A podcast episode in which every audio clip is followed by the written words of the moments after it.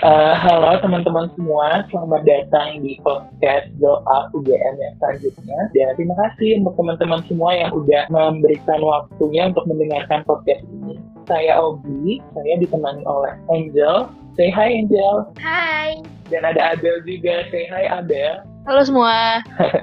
Dan tentunya kita nggak hanya bertiga. Kita hari ini ditemani oleh pembicara yang luar biasa banget. Di sini kita ada Pak Ustadz Arif. Halo Pak Ustadz. Ya halo, Assalamualaikum semuanya. Waalaikumsalam. Dan ada Kak Fania juga. Halo Kak Fania. Halo, halo.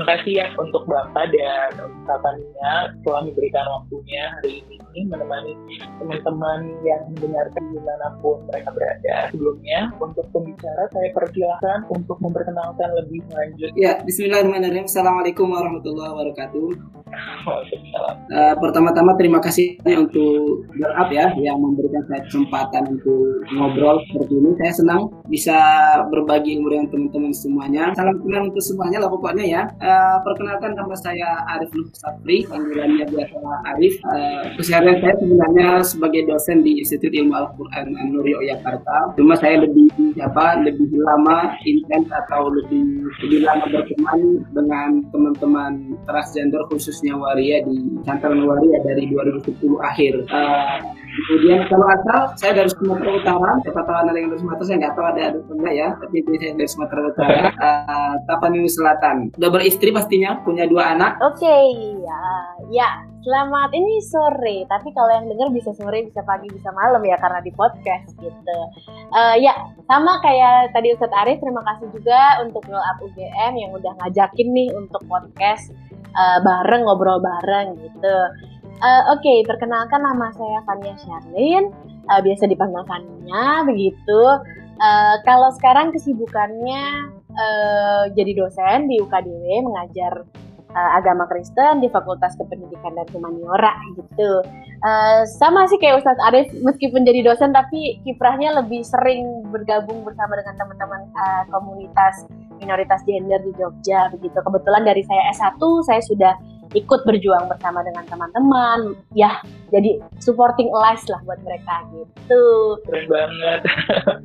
Dengar dari cerita-cerita kakak dan uh, podcast hari ini berbicara tentang diskriminasi yang kiranya berada di sekitar kita gitu. Pelanggaran terhadap HAM dalam bentuk persekusi semakin dikhawatirkan kalau mobil lihat juga terjadinya perubahan tren yang dari awalnya itu cuma pernyataan menjadi praktek nyata berupa persekusi itu tadi.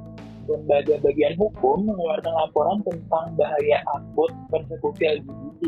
Dalam laporan, laporan tersebut tertulis bentuk-bentuk diskriminasi yang dialami oleh kelompok LGBT, upaya paksa dan pemidanaan, halangan atau akses pendidikan pun juga terjadi gitu, pembubaran acara dan sejumlah kekerasan lain.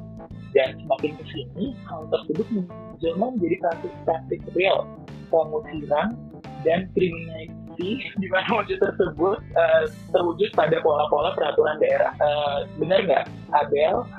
Aku mungkin melanjutkan aja ya dari yang uh, selain kebijakan diskriminatif.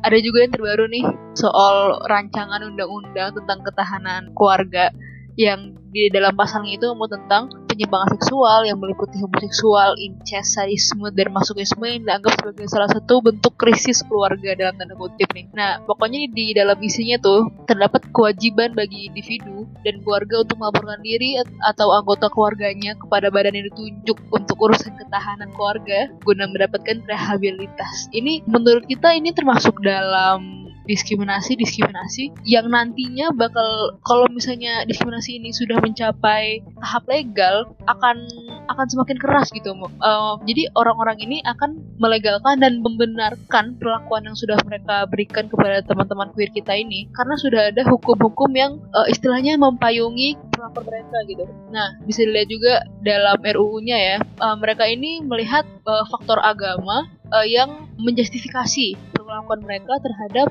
teman-teman queer. Nah, mungkin bisa dilanjutkan juga sama kekerasan-kekerasan pada LGBT. Gimana Angel? Iya sih, aku tuh setuju banget emang gara-gara ada RUU ketahanan patriarki sama kebijakan-kebijakan yang diskriminatif, akhirnya banyak banget nih kayak kasus kekerasan yang dialamin sama kawan-kawan queers gitu. Nah, aku bacain beberapa kasus-kasusnya. Ada pembunuhan tiga waria di Jakarta Barat itu tahun 2002, kasus pembunuhan Budi tahun 2005, pembunuhan Vero 2005, teror arus pelangi Banyumas tahun 2005, stigmatisasi komunitas gay diiringi dengan penangkapan 20 gay di Pulau Gadung pada tahun 2006, kasus penyiksaan pasangan gay di Aceh yang dipaksa ereksi di depan polisi pada tahun 2005, kasus pemukulan lesbian pada tahun 2007, dan ada kematian Eli yang diceburkan di kali banjir pada tahun 2007, dan yang akhir ini kita bisa tahu ada kasusnya Mira di mana itu transpuan yang dibakar hidup-hidup karena tuduhan mencuri. Nah, dan itu kayak masih banyak lagi, mungkin bisa dibaca-baca lagi di konten kita selanjutnya.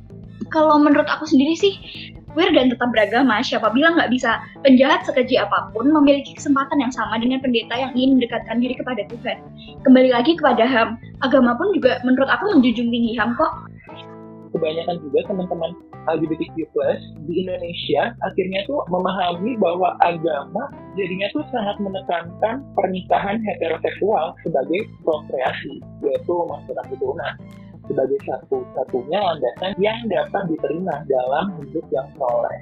Dari hal tersebut, uh, akhirnya mengantarkan kita nih ke dalam narasi dengan topik besar dalam perbincangan kita hari ini, yaitu mempertanyakan bagaimana hak teman-teman LGBTQ+ dalam beragama. Iya, mungkin mereka pun aku ngeliatnya jadi insecure juga gitu loh untuk menghidupi kepercayaannya masing-masing yang sebenarnya juga membuat mereka tenang jadi menurut aku yang paling penting ditekankan tuh perlakuan sama diskriminasi yang diterima oleh teman-teman dengan mengatasnamakan agama. Mungkin itu sih opini dari kita bertiga, dari aku, dari Obi, sama dari Angel. Nah, aku sekarang kalau boleh tanya nih, opini Kak Fania sama Ustadz Arif sendiri gimana terhadap fenomena-fenomena ini?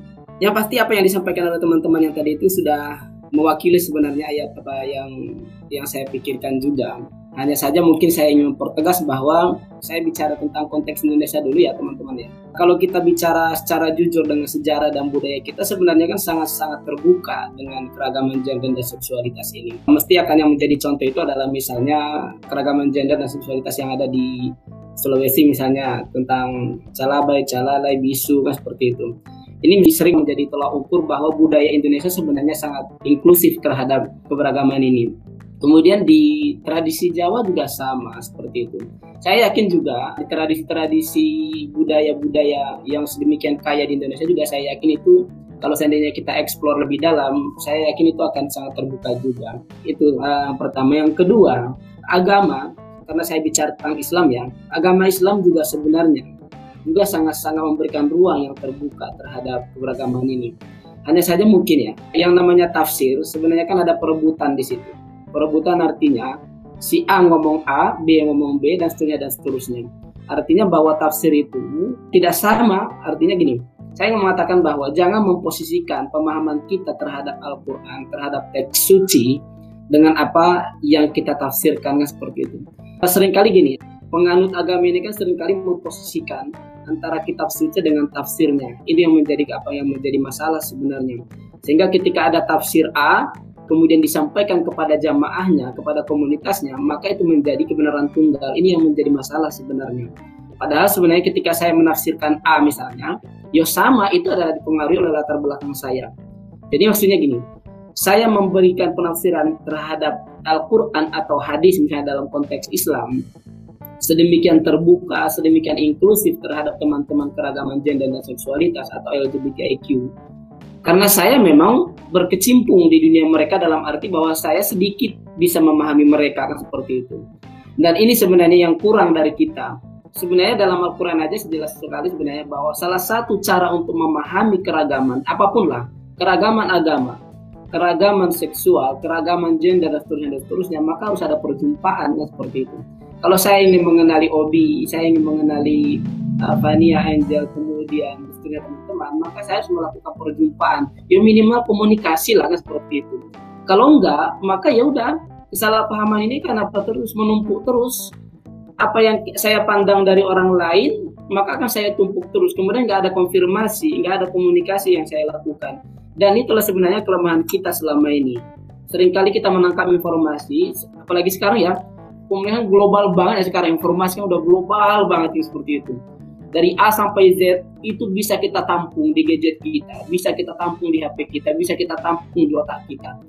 Tapi sayangnya uh, kecanggihan teknologi yang sedemikian rupa kemudian ternyata nggak berbanding lurus dengan sikap kritis, termasuk sikap kritis orang beragama seperti itu. Jadi beragama kok selalu yang ditonjolkan itu adalah fanatisme semata kan seperti itu. Seolah-olah ketika saya beragama, maka saya lah yang paling benar dengan agama saya. Sekaligus saya harus tonjolkan kepada orang lain bahwa kamu salah kan seperti itu. Itu saya pikir masalahnya termasuk kepada teman-teman uh, keragaman gender dan seksualitas itu yang sebenarnya terjadi. Makanya saya selalu mengatakan bahwa kalau ingin menilai orang, yuk kita berjumpa, kita komunikasi, kita komunikasi, kita dialog, kan harus kita lakukan. Jangan selalu ego terusnya seperti itu. Maka ini melengkapi aja sebenarnya. Nanti akan ada lagi komunikasikan atau dialog dengan kita kan. Silakan untuk Mbak Fania kalau ingin menambahkan. Iya, wah Ustadz Arif ini udah komprehensif banget nih. Oke, okay, uh, eh, kalau tadi Ustadz Arif bilang ini sudah cukup uh, merepresentasikan yang tadi teman-teman sampaikan.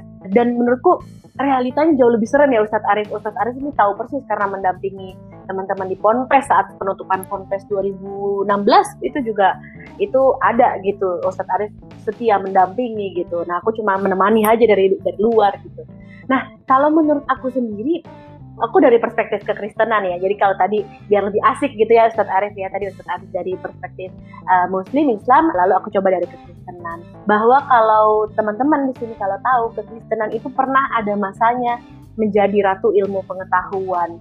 Jadi bahkan menjadi yang namanya ratu kan ya, jadi paling atas gitu. Jadi segala sesuatu bisa dilihat dari agama pada masanya, sehingga akhirnya membawa peradaban dunia waktu itu masuk ke dalam abad kegelapan. Segala sesuatu hanya dilihat dari agama. Bahkan uh, kalau teman-teman tahu yang teori tentang heliosentris gitu, bahwa orang bisa dihukum mati gara-gara menemukan bahwa pusat dunia tuh bukannya bumi, tapi pusat dunia adalah matahari. Itu bertentangan dengan apa yang ada di Alkitab. Nah, lagi-lagi gini orang selalu berpikir Alkitab atau kitab suci, ini aku ngomong Kristen gitu ya, itu adalah buku pengetahuan yang di situlah kebenaran gitu. Padahal kitab suci tadi Ustadz Arif bilang tentang penafsiran. Penafsiran tuh beragam. Kalau kita lihat oh, masyarakat kan peradaban terus berkembang gitu. Dan konteks sekarang dan konteks zaman dulu itu berbeda. Gitu. Dan itu tidak bisa ditabrakkan begitu saja begitu. Nah, rata-rata orang akhirnya menolak karena merasa oh agama itu paling superior, agama itu menjadi jawaban dari setiap masalah yang padahal tidak.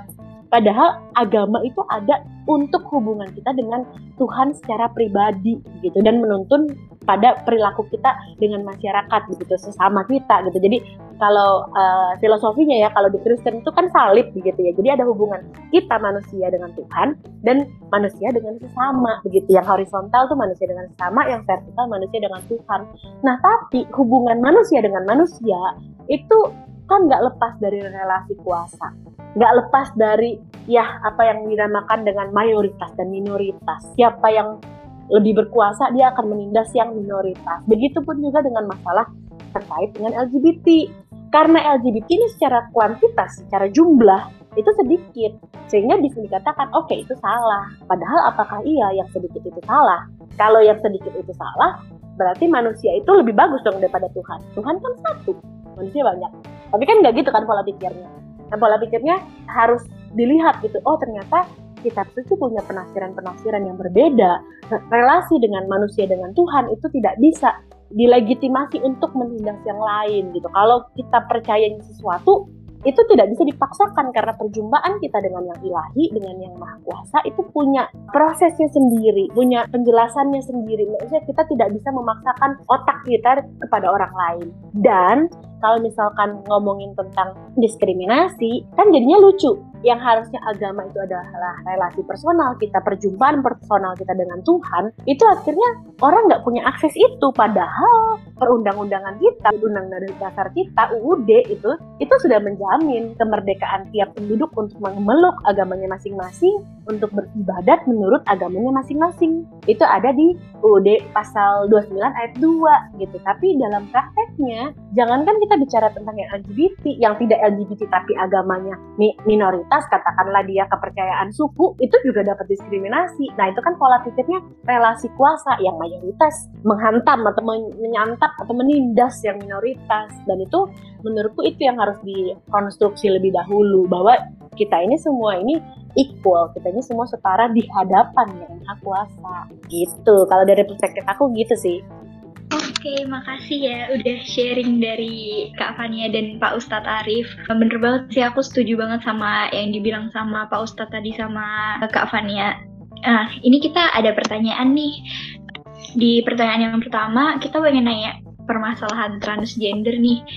Jadi, kalau di muslim kan setahu saya perempuan dan laki-laki itu kan kalau mau sholat dipisahkan kan tempat beribadahnya. Nah kalau di Kristen sendiri setahu saya transgender juga tuh masih cukup sering didiskriminasi ketika melakukan pelayanan. Kayak eh kenapa tuh trans transmen kok ikutan pelayanan? Padahal kan masih dosa. Eh kenapa tuh transwoman kok ikutan ke, gereja? Padahal kan masih dosa. Nah jadi sebenarnya untuk kawan transgender sendiri menurut saya bakalan lebih sulit dalam beribadah karena mereka yang paling terlihat secara fisiknya terlihat gitu loh. Jadi untuk mereka juga akan menjadi lebih sulit. Nah, tapi kira-kira gimana sih caranya agar mereka tuh bisa tetap beribadah?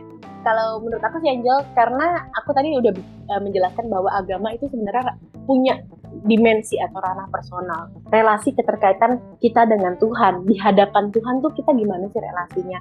Nah, menurutku kalau di teman-teman Kristen sendiri, betul memang jangankan kita langsung bicara ke transgender ya, kita bicara tentang lesbian yang berpenampilan maskulin atau misalkan gay yang berpenampilan feminin, itu aja tuh udah mulai jadi perbincangan atau buah bibir di dalam gereja gitu. Tapi lagi-lagi balik ke masalah si individunya sendiri gitu dia sebenarnya bisa menjalin relasi dengan dengan Tuhannya secara pribadi. Dia bisa berdoa tanpa harus pusing memikirkan identitasnya dia karena kenapa? Karena kalau di dalam Alkitab kamu di dalam kandungan ibumu itu ada ayatnya itu tuh Tuhan sudah tahu dan Tuhan sudah menciptakan kita sedemikian rupa gitu kan. Jadi kalau ada konsep uh, kekristenan itu ada yang namanya dogma predestinasi bahwa sebelum kita hadir eksis di sini Tuhan tuh sudah mengatur semua jalannya hidup kita termasuk kalau kita menjadi transgender atau gay atau lesbian atau dan sebagainya gitu.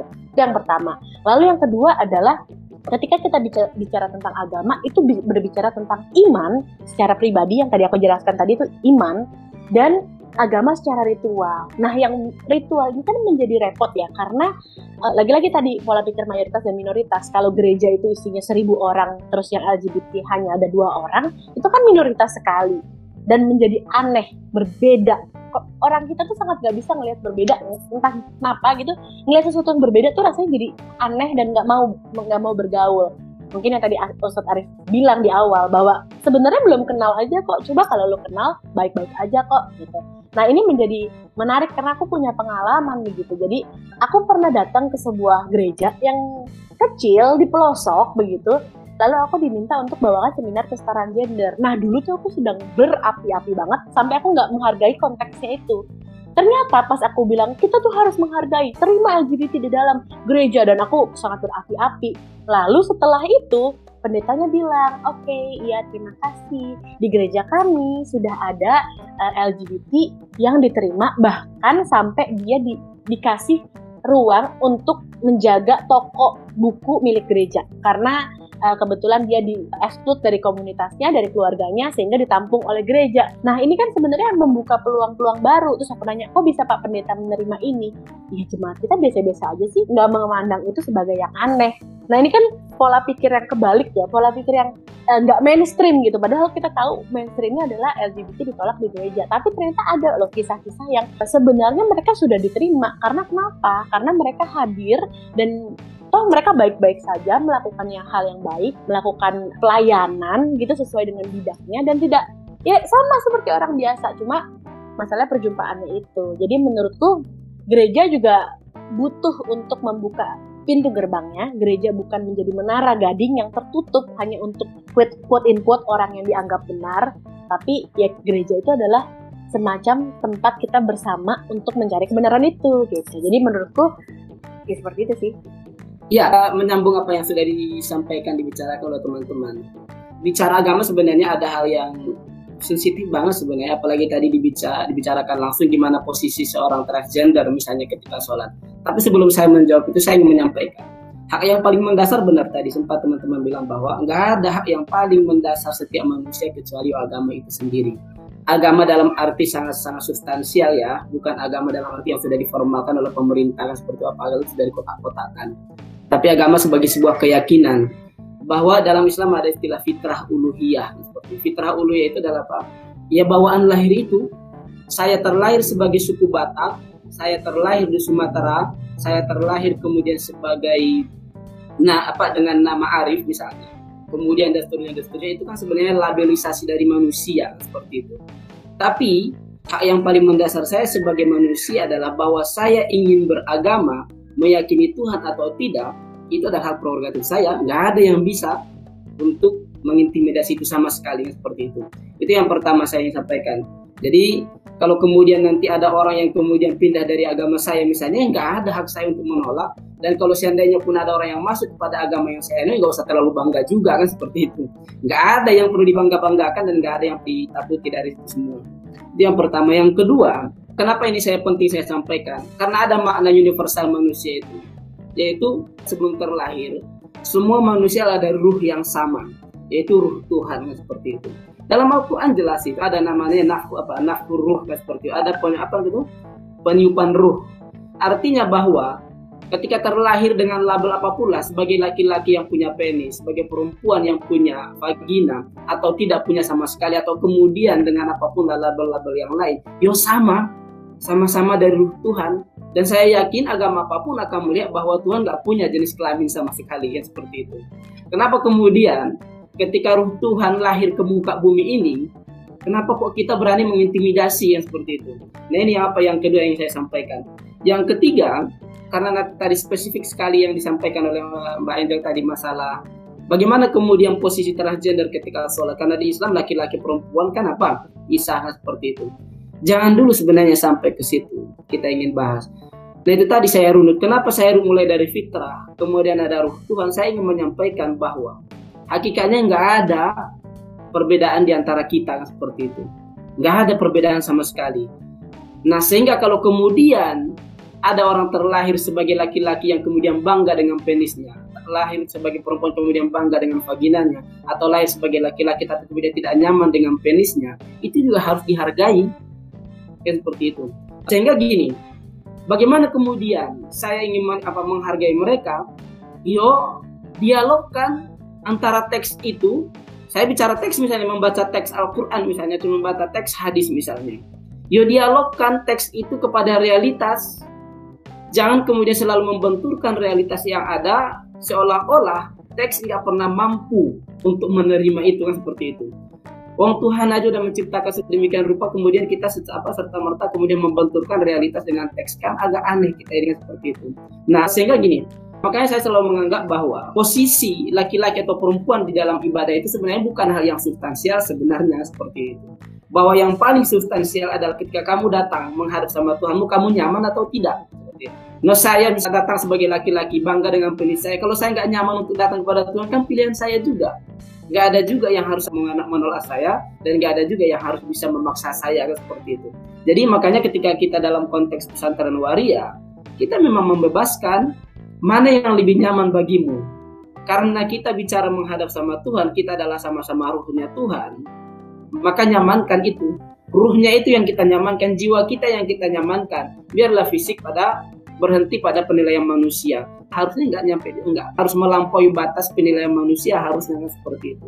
Sehingga kalau misalnya pun, misalnya gini, Terus bagaimana kita memposisikan transgender ketika mau sholat? Dia tanya aja dia lebih nyaman mana kan seperti itu. Toh dia mau menghadap Tuhan kok seperti itu. Ketika dia mau apa lebih nyaman memang dengan penampilan sebagai laki-laki ya biar biarin aja. Kan itu penilaian manusia juga. Nanti kita sama-sama aja pertanggungjawabkan sama Tuhan kan seperti itu. Diterima atau tidak bukan hak kita. Jadi saya pikir itu yang untuk masalah uh, pemisahan itu. Tapi sebenarnya gini uh, teman-teman, di dalam Islam itu kalau untuk masalah transgender khususnya waria sebenarnya kalau kita mau bicara teks sangat banyak sebenarnya uh, teks-teks yang kemudian memberikan apa memberikan secara tidak langsung memberikan apa memberikan keberpihakan. Uh, yang paling sering dikutip itu adalah Quran surat An-Nur ayat 31. Ada di situ laki-laki cara seks uh, artinya adalah anatomi tubuh yang kemudian disebutkan goiru ulil irbah minar rijal tidak memiliki hasrat seksual terhadap perempuan. Memang kalau kita bicara baca tafsir-tafsirnya baik klasik maupun modern, baru ditafsirkan itu adalah al-muhannas kalau dalam bahasa Arabnya itu waria kan Tapi mereka baru uh, bicara tentang ekspresi dan identitas belum bicara orientasi. Dan ini sebenarnya orientasi seksual inilah yang kemudian luput dari fikih.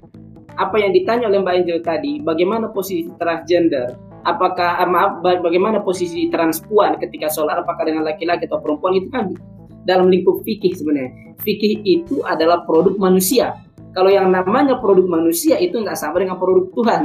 Artinya bisa diperbaiki sesuai konteks, sesuai apa yang memang betul-betul kemaslahatan untuk kebutuhan dan kemanfaatan manusia itu sendiri.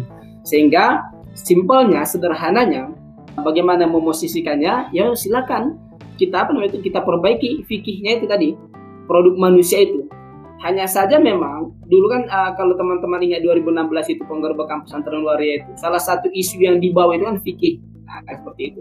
Tapi sayangnya saya nggak tahu ya apa memang mindset atau memang otak kita terkadang yang terlalu berpandangan sempit sehingga ketika bicara bicara uh, bicara fikih seolah-olah yang di otak saya nggak berani mengatakan secara umum ya.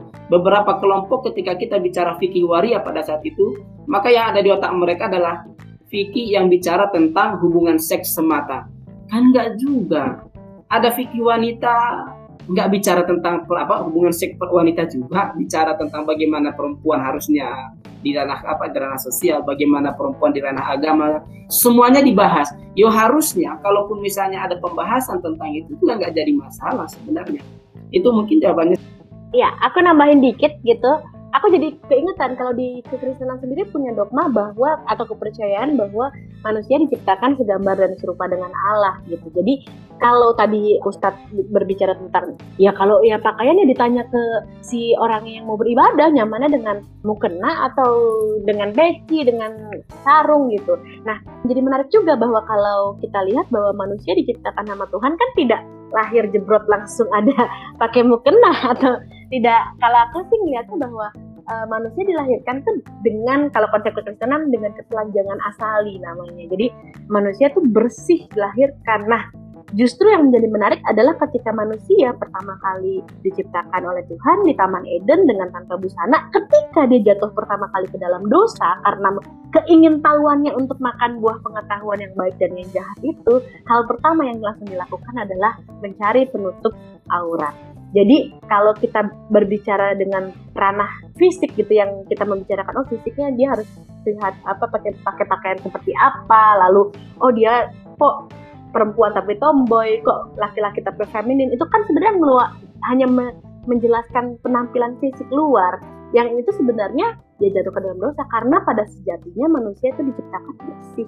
Manusia diciptakan segambar dan serupa dengan Tuhan gitu. Kita kita adalah segambar. Bayangkan ya kalau kita namanya segambar berarti kan kita oke okay, gitu. Kita benar-benar masterpiece-nya Tuhan. Nah sebenarnya kalau kita bicara tentang dalam artian cuma fisik itu artinya mendegradasi Tuhan sebagai pencipta kita. Dan kalau kita justru mengkotak-kotakan atau mendiskriminasi orang karena fisiknya itu artinya kita menjelek-jelekan juga. Si penciptanya itu yang adalah Tuhan gitu. Oke. Terima kasih Kak Fania. Pak Ustadz. Mungkin pertanyaan dari aku nih. Kan tadi Kak Fani sama uh, Pak Ustadz udah ngejelasin di awal ya soal masalah penafsiran. Nah tapi kita emang nggak bisa menyingkirkan bahwa sebagian besar umat beragama non queer di Indonesia masih menganggap bahwa LGBTQ+ dilarang dalam agama. Nah yang kita pengen tanyakan tuh tindakan kekerasan atau diskriminasi atau perlakuan lah yang diterima oleh teman-teman queer ini eh, yang dapat dijustifikasikan nggak sebagai tindakan untuk kebaikan atas tafsiran mereka itu. Nah, terus uh, dalam sudut pandang agama sendiri, lebih penting mana membawa manusia istilahnya membawa ke jalan yang benar atau tobat atau untuk menghargai hak-hak individu mereka sebagai manusia sendiri. Nah, terus kan nggak cuma umatnya nih, banyak juga pemuka-pemuka agama yang berpikiran kalau LGBTQ plus ini kan perlu dinajiskan. Nah, dan mereka tuh perlu diberi pelajaran sebagai tanda kutip ya mungkin dalam rukiah atau mungkin dikirim ke camp-camp yang katanya bisa mengurus mereka. Nah, uh, pendapat Kak Fani, Kak Fania sama Ustaz Ustadznya gimana? Atau mungkin bisa dimulai dari Pak Ustadz Arif dulu kalau boleh? Ya, uh, boleh nggak apa-apa. Uh, jadi gini, uh, saya fokus ke masalah apa itu dulu ya tentang kekerasan itu. Ada uh, kenapa itu masih terjadi?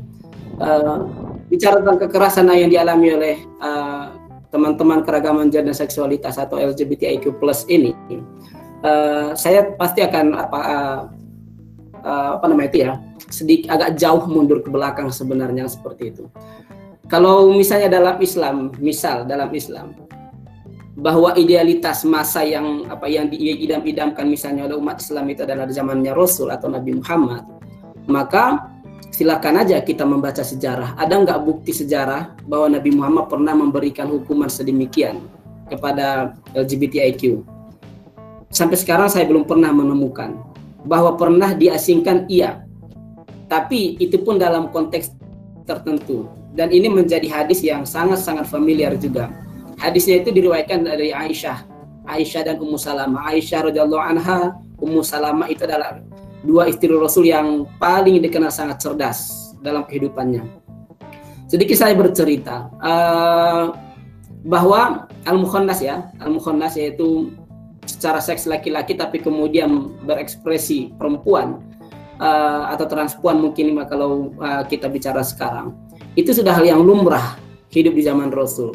Dan kemudian bahkan warawiri ke rumah Rasul itu biasa aja bermain kalau di situ bermain boneka bahasanya ya dengan apa itu dengan istri Rasul biasa pada saat itu.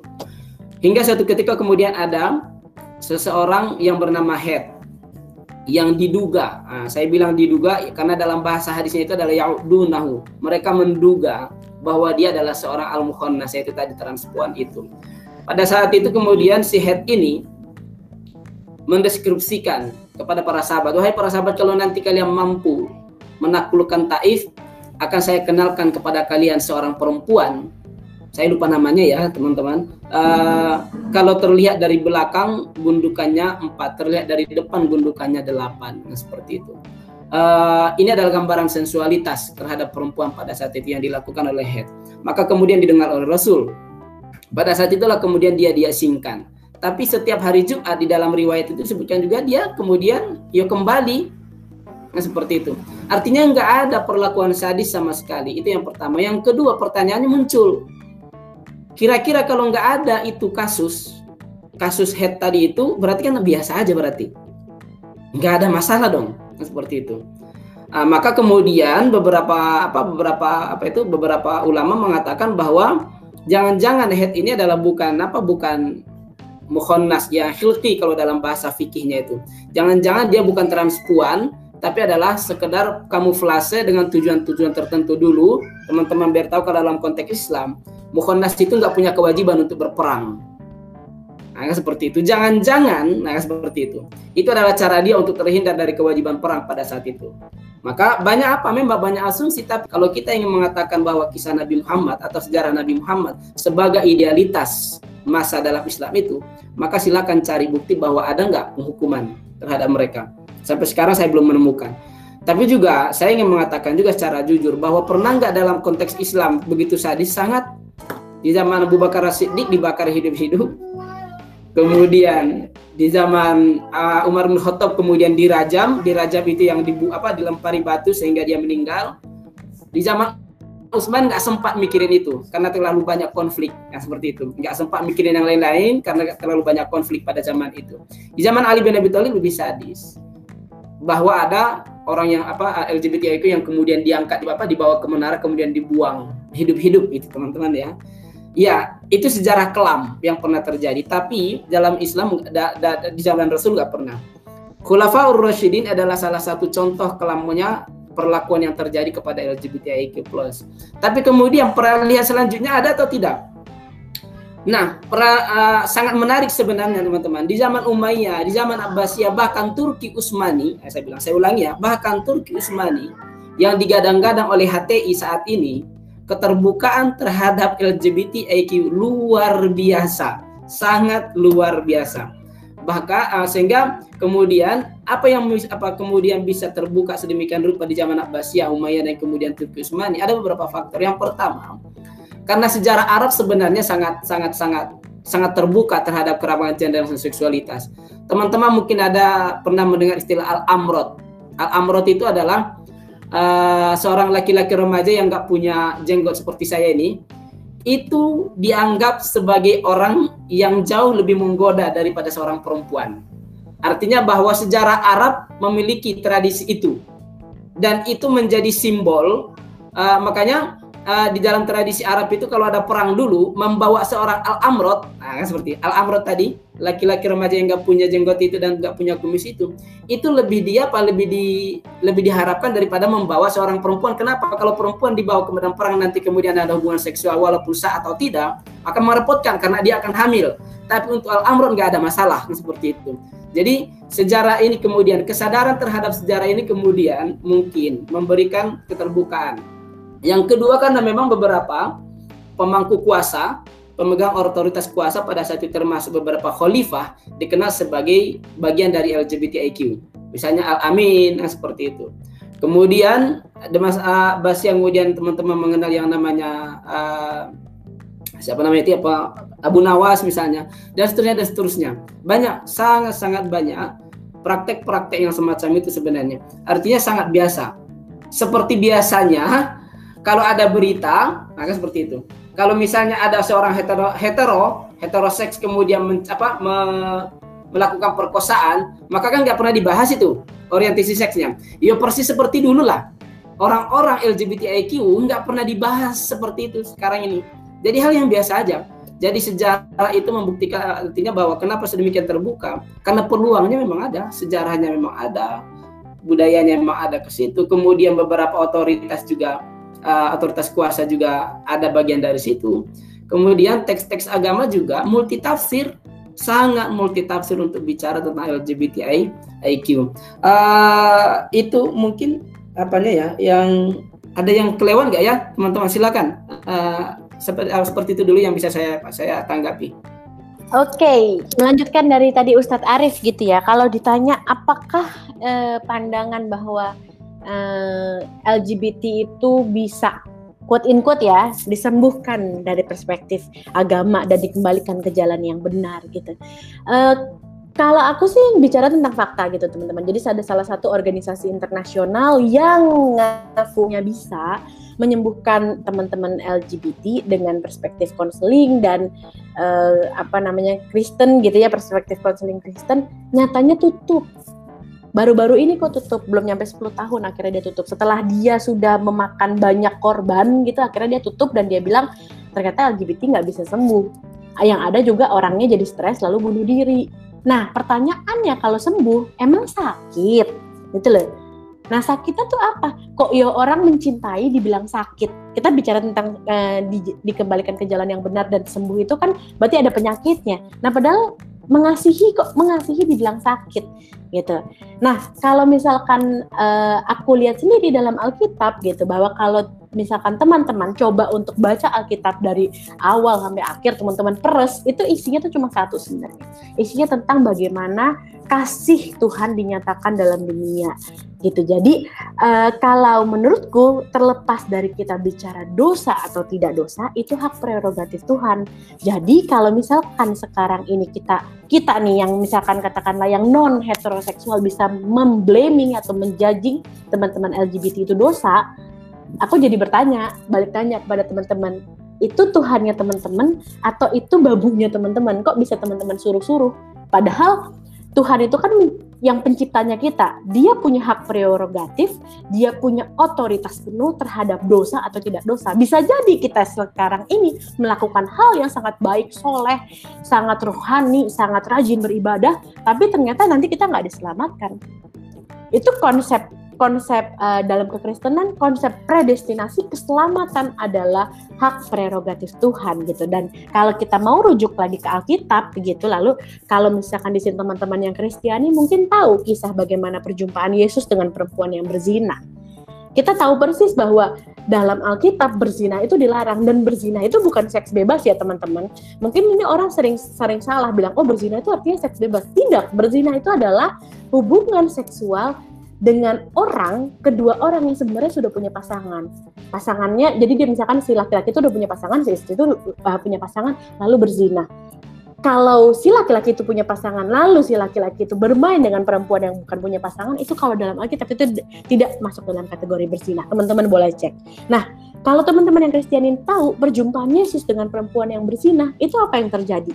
Mayoritas imam ahli Taurat orang-orang yang tahu betul tentang agama lapor ke Yesus Yesus Sus itu ada perempuan yang ketangkap berzina hukumannya adalah rajam batu ayo gimana nih?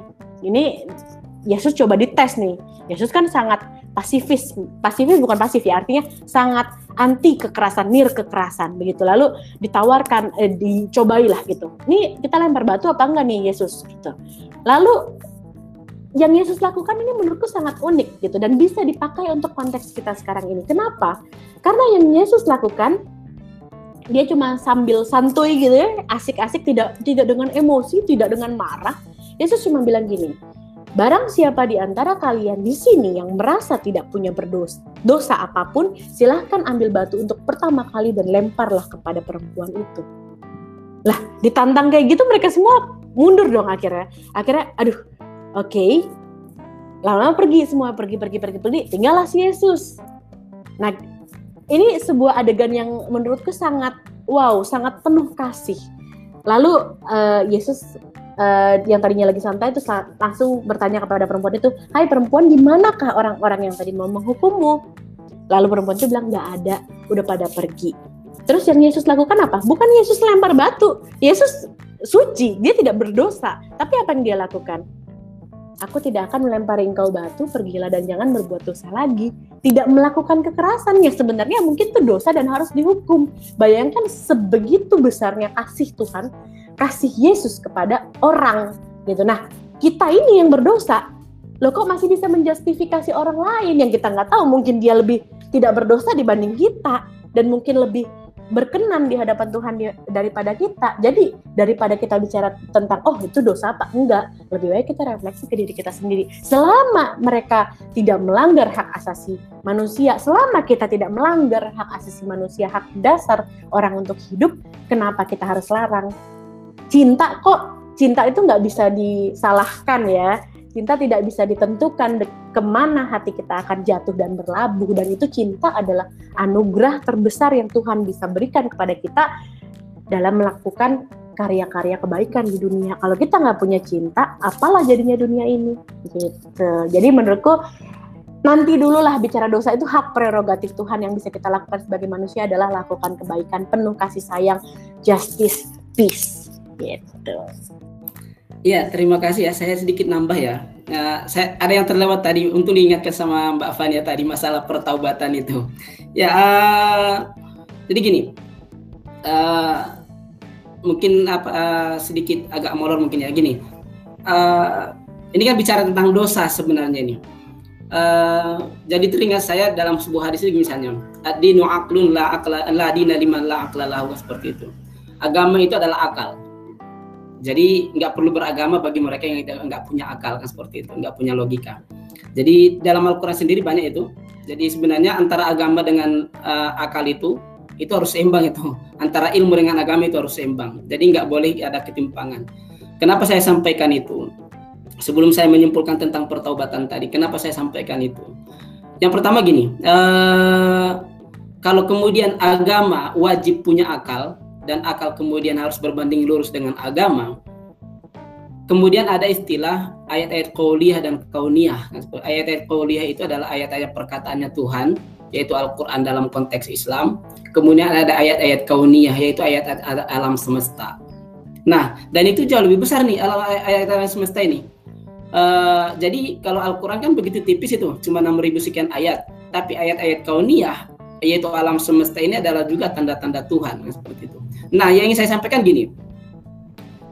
Ketika kita bicara tentang LGBTIQ, itu kita nggak bisa bicara hanya sekedar teks. Kenapa? karena LGBTIQ adalah fenomena sosial. Sehingga ketika dia bicara fenomena sosial, maka kita harus sedikit legowo, berbesar hati untuk membaca fenomena sosial ini. Kan seperti itu. Jadi harus dibandingkan itu. Maka kita harus ketika membicara apa kita mau bicara tentang LGBTIQ, maka bicara tentang teks sekaligus juga menyandingkannya dengan ayat-ayat alam itu. Maka siapa yang harus bicara bisa bicara tentang LGBTIQ yang mereka yang ahli di bidang itu. Nah, terus Ustadz apa manfaatnya? Ya memang cuma untuk menyampaikan kebenaran. Nah, kalau uh, saya ketika ingin menafsirkan maka pendapat-pendapat orang-orang yang ahli di bidang LGBTIQ saya jadikan sebagai rujukan yang seperti itu. Jangan antipati terhadap orang-orang teori-teori yang kemudian itu di luar agama kita maksud saya seperti itu. Jadi gini, uh, orang yang bisa mengatakan bahwa LGBTIQ penyakit jiwa atau tidak adalah hanya sekedar hanya mereka yang ber, apa, bergerak di bidang kesehatan. Bisa psikiater bisa psikolog. Ustadz apa manfaatnya? Ya nggak ada. Emang nggak ada manfaatmu di situ nggak ada hakmu untuk bicara tentang kesehatan jiwa orang termasuk kesehatan jiwa seorang LGBTIQ nggak ada hak seorang ustadz yang nggak punya basic di situ. Sehingga manfaat apa? Fungsi saya sebagai tokoh agama adalah itu tadi mengadopsi itu. Dan yang paling sentral sebenarnya fungsi agama adalah kembali kepada fungsinya Rasul pada saat itu harusnya. Nabi Muhammad dalam konteks Islam ketika tur apa ketika turun wahyu nggak ada bicara tentang halal haram, nggak ada bicara tentang halal haram. Yang ada adalah bagaimana mengangkat derajat kemanusiaan pada saat itu. Bagaimana kemudian memahami fenomena sosial pada saat itu.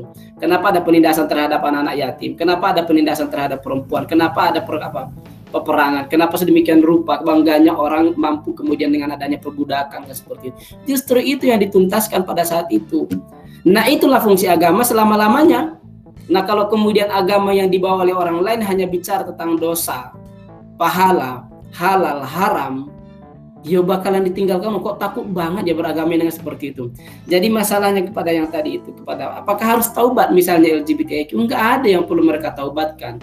Selama teori yang mengatakan bahwa LGBTIQ itu bukan sebuah penyakit masih di apa diadopsi secara mayoritas oleh tokoh atau apa oleh orang-orang yang bergerak di bidang itu, maka saya akan mengadopsi itu selamanya.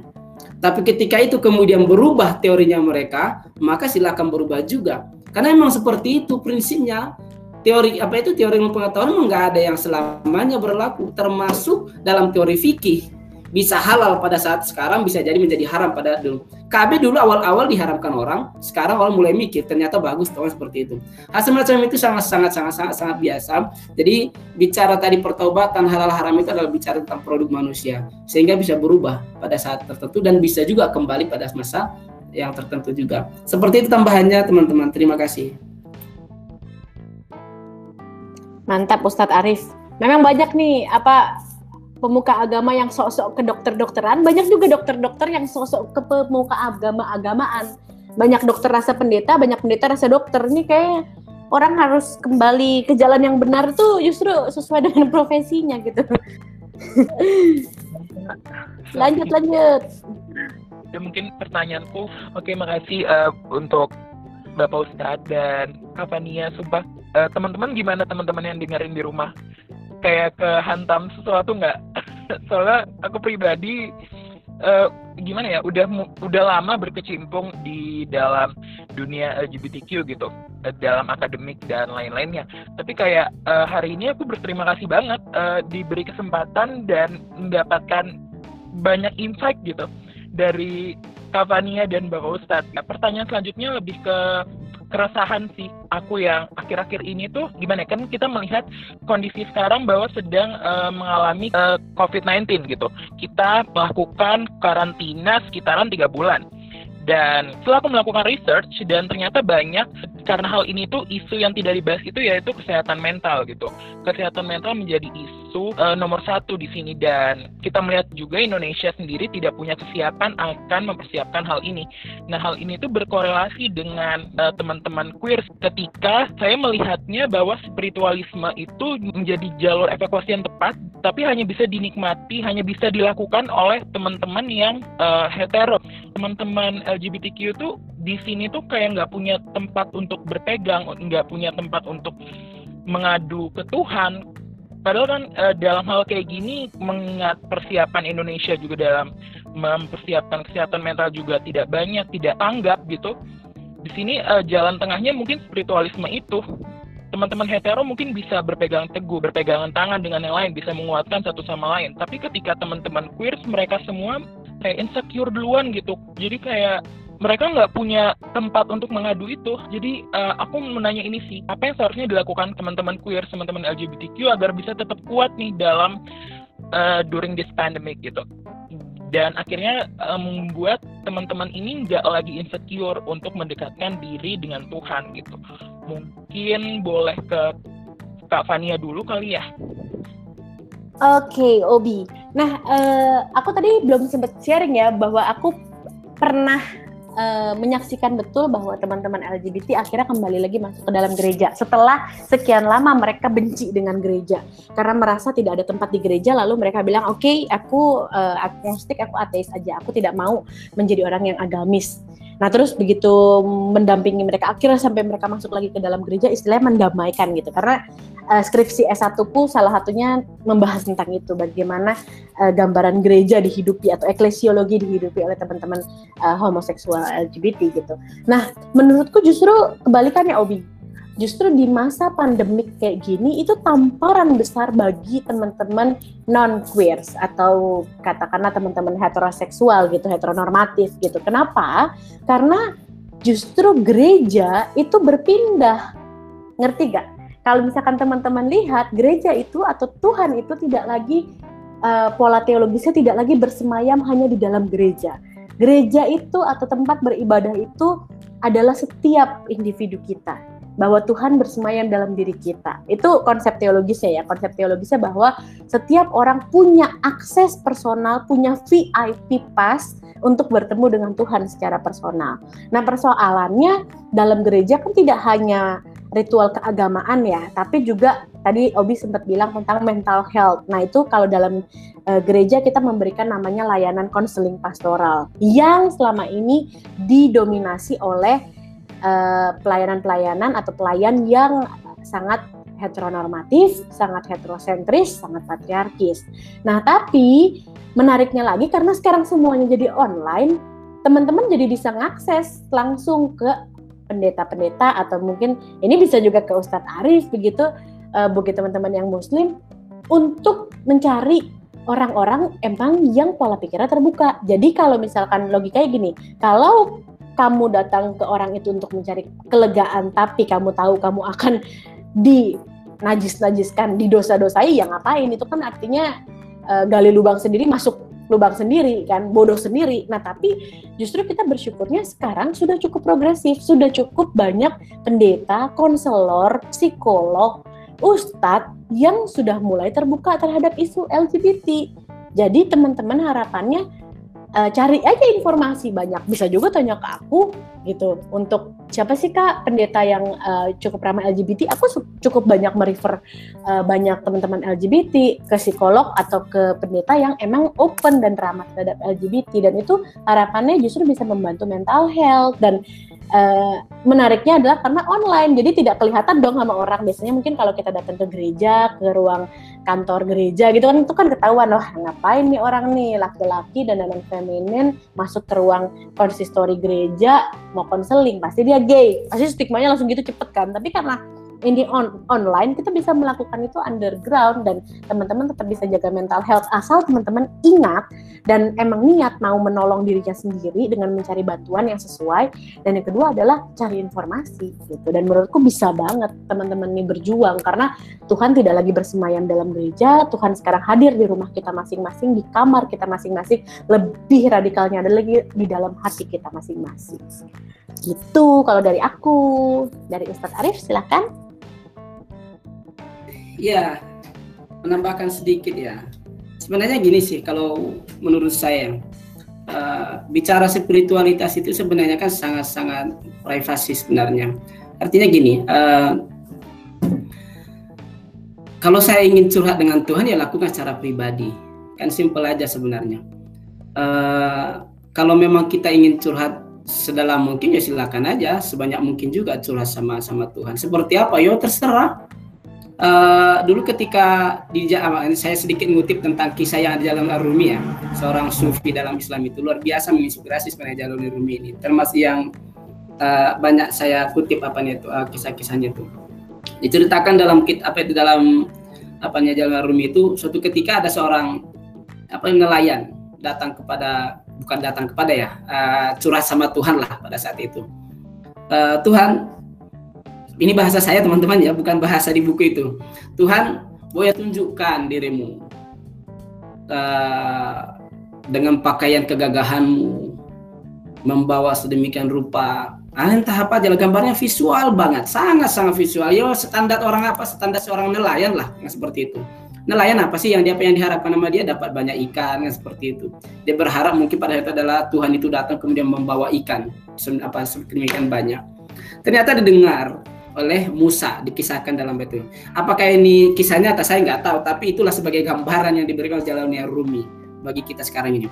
Ternyata kemudian Nabi Musa mendengar dimarahin itu nelayan. Kamu itu gimana toh? Seorang nelayan kok ngajak Tuhan seperti itu? Emang Tuhan itu seperti macam-macam sebenarnya. Udah sedih itu nelayan. Dia pergi jalan dengan kesedihannya yang luar biasa. Ternyata apa yang terjadi? Datang itu malaikatnya seperti itu. Dimarahin Nabi Musa. Musa, tugasmu itu memberikan kenyamanan dalam beragama. Biarkan mereka curhat, biarkan mereka nyaman sedemikian rupa dengan gambaran yang mereka miliki dengan Tuhan. Tujuanmu adalah mendekatkan orang datang kepada Tuhan, bukan menjauhkan orang yang telah mencoba untuk dekat kepada Tuhan, kan seperti itu. Nah, Seringkali kemudian kita yang bicara tentang agama justru kemudian datang sebagai orang yang kemudian mencoba menjauhkan orang dari Tuhan nah, seperti itu. Yo gimana?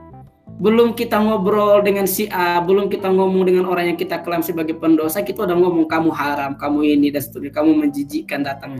Yo kapan orang bisa curhat sama Tuhan kan seperti itu. Itu yang pertama, nah teman-teman. Yang kedua, uh, apa ya namanya ya? Kalau kita ingin bisa nyaman datang kepada Tuhan, ya munculkan dulu kenyamanan dengan diri sendiri. Makanya saya selalu mengatakan kepada teman-teman LGBTIQ siapa pun lah yang datang ke saya, nyaman nggak dengan pilihannya? Dan artinya yang dirasakannya saya nggak berani ngomong sebenarnya pilihan menjadi LGBT, tapi sebenarnya yang dirasakan selama ini nyaman atau tidak. Kalau nyaman, maka kuatkan dulu kenyamanan itu. Maka ketika teman-teman sudah kuat dengan kenyamanan itu, yakinlah bahwa Tuhan juga akan sedemikian rupa memikirkan ketua apa kekuatan terhadap teman-teman. Jadi berbanding lurus teman-teman. Semakin besar keyakinan teman-teman kepada Tuhan dengan kenyamanan yang diciptakan oleh teman-teman terhadap diri sendiri, maka sebesar itu juga Tuhan memberikan dorongan Jadi simpelkan hidup itu. Menciptakan spiritualitas itu yang memang harus dari dalam diri kita. Gak usah nunggu orang lain, walaupun itu kita berharap kita berharap dukungan. Saya yakin akan makin banyak orang-orang seperti Mbak Fania. Kan seperti itu yang memberikan dukungan kepada teman-teman. Saya yakin itu dan teman-teman juga harus optimis juga. Jangan juga pesimis apalagi kemudian menjadikan masalah terus apa yang dirasakan seperti itu. Itu mungkin sekedar tambahan aja sih. Saya nggak berani panjang lebar bicara tentang spiritualitas karena saya yakin itu adalah bicara tentang penghargaan diri kita terhadap diri kita masing-masing. Closing statementnya mungkin seperti ini aja sih. Nah, saya kembali lagi ngambil dari Ar-Rumi ini bahwa seorang itu bertuhan itu sesuai dengan kadar khayalan yang diciptakannya. Semakin indah khayalan diciptakannya terhadap Tuhan, maka akan semakin indah empatinya atau bukti beragamanya. Semakin sangar dia menggambarkan Tuhan, maka akan semakin sangar dia beragama. Jadi intinya, semakin indah kita beragama, harusnya hidup kita akan semakin indah. Seperti itu, terima kasih. Kalau dari saya closing statementnya adalah kalau Tuhan menciptakan manusia dengan kasih dan merawat manusia terus-menerus dengan penuh kasih, kalau bisa memilih untuk saling mengasihi, kenapa harus saling membenci? Terima kasih Bapak dan Kak Fania udah sharing-sharingnya dan ternyata kita udah berada di penghujung acara gitu. Kita kan topik besarnya LGBTQ dan hak beragama. Untuk conclusionnya mungkin saya serahkan ke teman-teman kali ya. Dari diskusi ini kita bisa merenungkan dan berefleksi kembali gitu. Apa hasil dari diskusi ini? Bagaimana hak teman-teman LGBTQ beragama gitu. Aku rasa teman-teman teman-teman yang mendengarkan udah tahu arah jelas ke mana jawaban ini tanpa perlu diperjelas lagi gitu Dan untuk penutup juga saya ingin mengucapkan terima kasih sama teman-teman semua yang telah mendengarkan kami di det sampai detik akhir ini. Sehat selalu teman-teman. Penutup saya mau mengucapkan kalimat. Ini kalimat ini selalu saya pegang teguh gitu. Karena saya suka banget sama kalimatnya. Simpelnya, we are not simply gay, lesbian, or transgender, but we are essentially human. Terima kasih semuanya dan untuk teman-teman yang mendengarkan. Semoga sehat selalu dan jangan lupa terus berdoa.